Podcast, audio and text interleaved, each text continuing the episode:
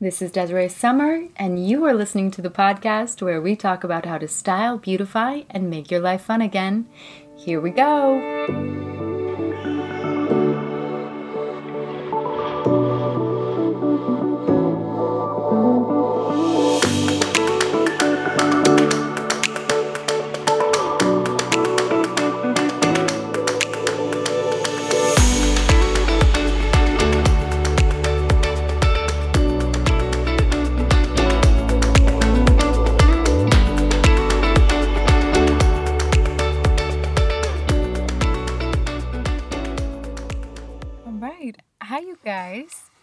Are you doing? I hope that you are having a wonderful week.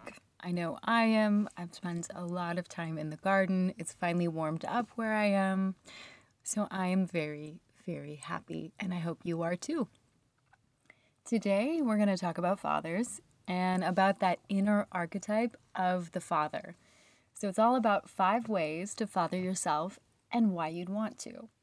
So, whatever your relationship with your dad, whether it's good, bad, or even non existent, it's never too late to give yourself the fathering you've always wanted. But as an adult, why would you even want to do that? Why would you want to have an inner father figure or work on it? What can it do for you? And how do you know if you even need to do this? That is what this podcast is going to be all about. So, this all started because one of my most popular blogs from last year was all about mothering yourself as an adult. It seems like we all really resonate to the idea of mothering, no matter how old we become or how much of an adult we are, or even what gender we identify. We just get that mothering is an ongoing process. And because that blog was so popular, I have been wanting to do the same thing with the idea of fathering yourself for a couple years now. But while I have um, made outlines and while I've even gone so far as to partially write articles, I've just shied away from actually publishing them. And this happened to me last week, actually. In the US, here it was Father's Day, and I really wanted to get this article out, and I just blew it off yet again. And it had me wondering why. And what I came up with was this I think it's not so clear to me, at least anymore, where the role of father fits into our society, or if it even does anymore. Is this idea of father even relevant anymore? And I want you to stop. I'm not going to bash dads, I promise. You know, it's not that fathers aren't important or that we don't need them anymore. Of course they are. But it seems like their role is really rapidly being remodeled into one that looks a lot more like what we think of as mothering, right? Dads can be nurturers and they can be caretakers too. And I'm here for that. I think more choices, more freedom for everyone is great. And I don't think that kids can get enough of that sort of nurturing warmth. But what I'm wondering is where does that leave us with this idea of the traditional father and of all the values it once held for us? You know, those flip side of the mom coin, those values on that other side of it we live in this world where gender bending and gender fluidity really rule and where the power structures of patriarchy are actively being dismantled. So, where does that leave the values embodied in this idea of the traditional father? That's something I've been thinking about a lot. And I'm kind of troubled by the fact that, you know, traditionally dad modeled a very exclusive version of masculinity and those values that was for their sons. It was for other men or other soon to be men. And women and daughters were always kind of left out of that equation, and we were left out of those values. The closest I think we ever came to inclusion was this idea that dad would model for us what a man should be and how a man in our lives should treat us. But what he didn't model for us was those inner qualities that we could emulate and that his sons often got access to. So when we talk about the father figure, you know, unfortunately, a lot of that is tied up into the idea of patriarchy. And Mother, the question for me is is it necessary? Is there room anymore for the traditional stereotypical father figure if it's so closely connected to something that's been harmful to a lot of us? And, you know, if modern millennial men have all but abandoned it, should I be writing about this? Should I be talking about it? Is it useful for us as people who identify as women? That's really what's been on my mind. But the thing is, this keeps bubbling up for me because I really think there is something useful in that old traditional father figure for us.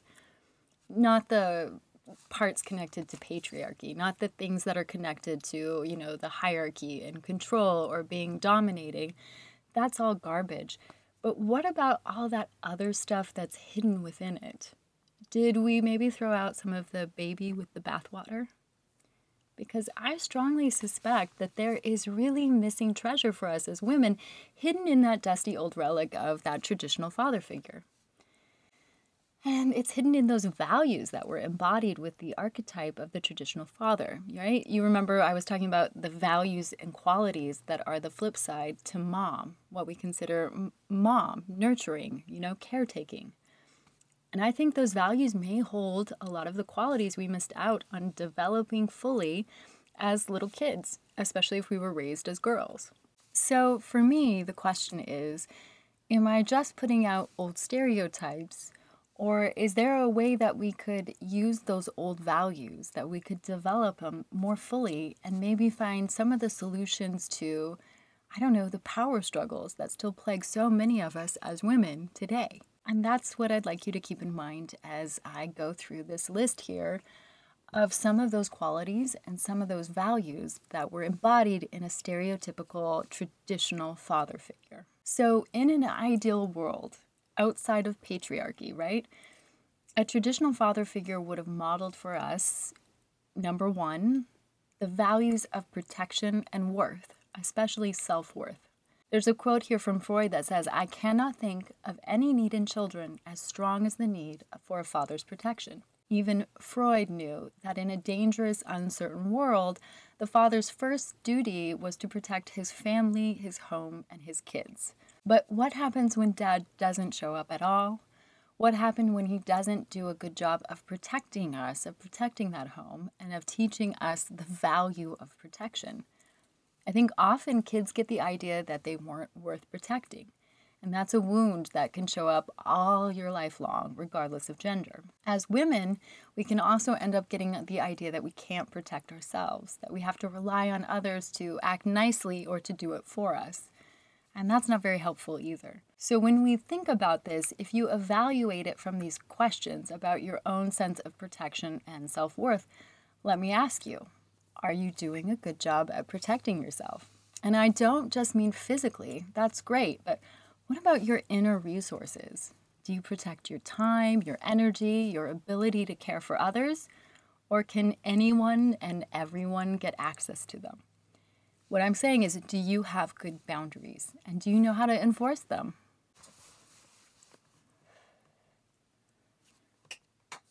And what about worth?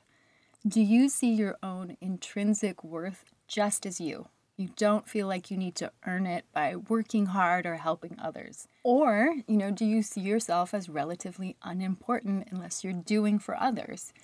Do you see yourself as unimportant in comparison to others? That might show some worth issues.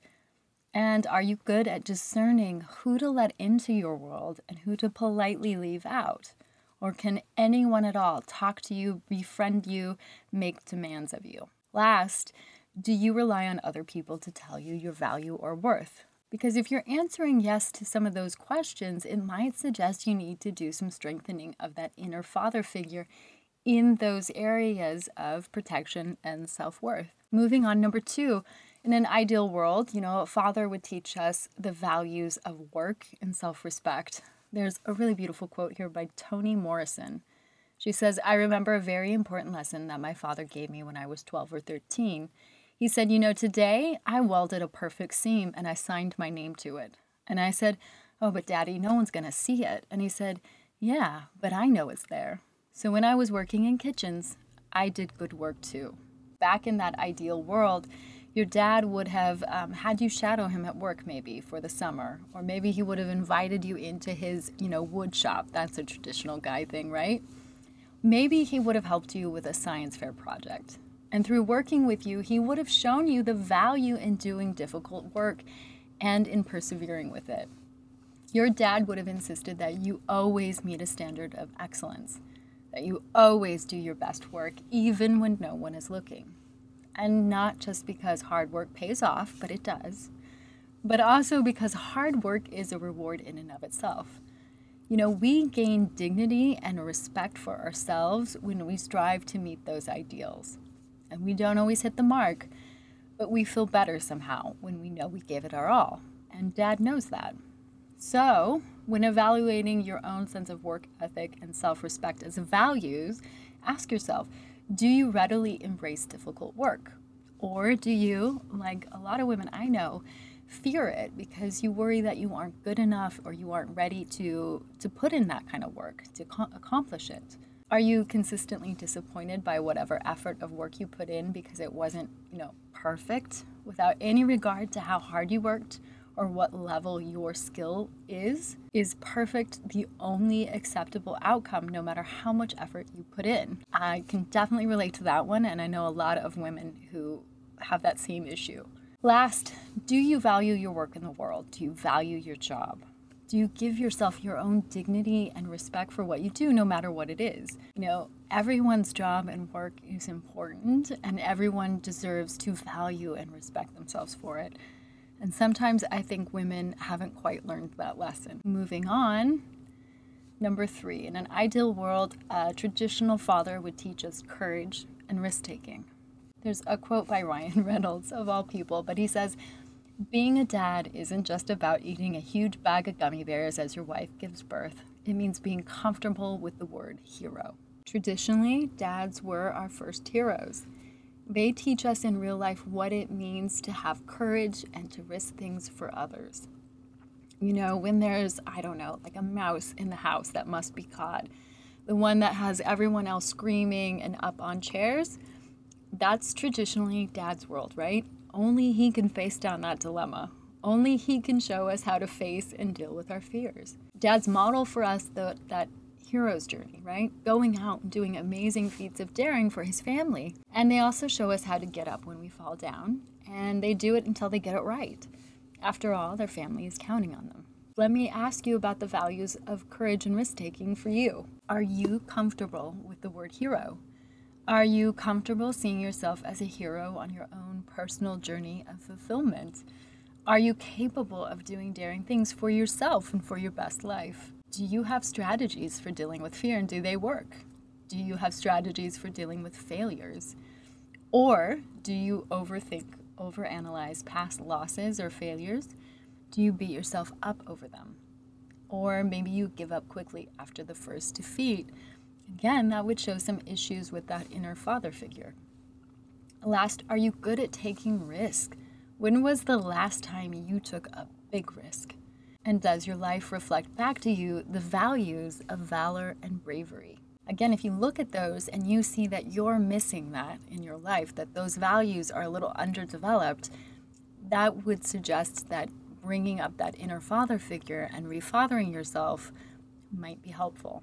Which brings us to number four self confidence and belief. There's a quote here by Jim Valvano My father gave me the greatest gift anyone could give another person.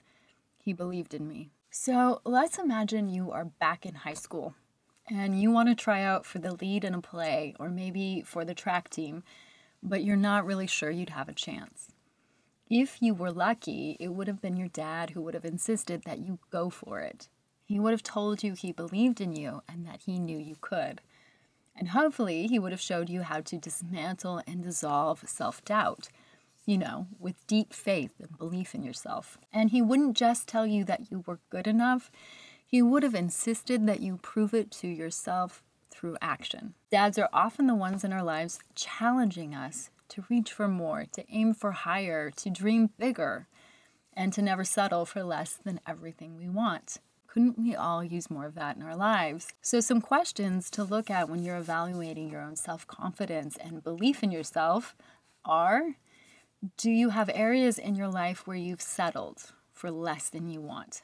Relationships, it could be job wise, it could be anything. Or where you've settled for less than your abilities. And this is a good place to ask yourself maybe why? Do you believe in yourself and your ability to make things happen? Do you have faith that life is on your side and wants even more good things for you? Or have you lost that faith? Did you never have it?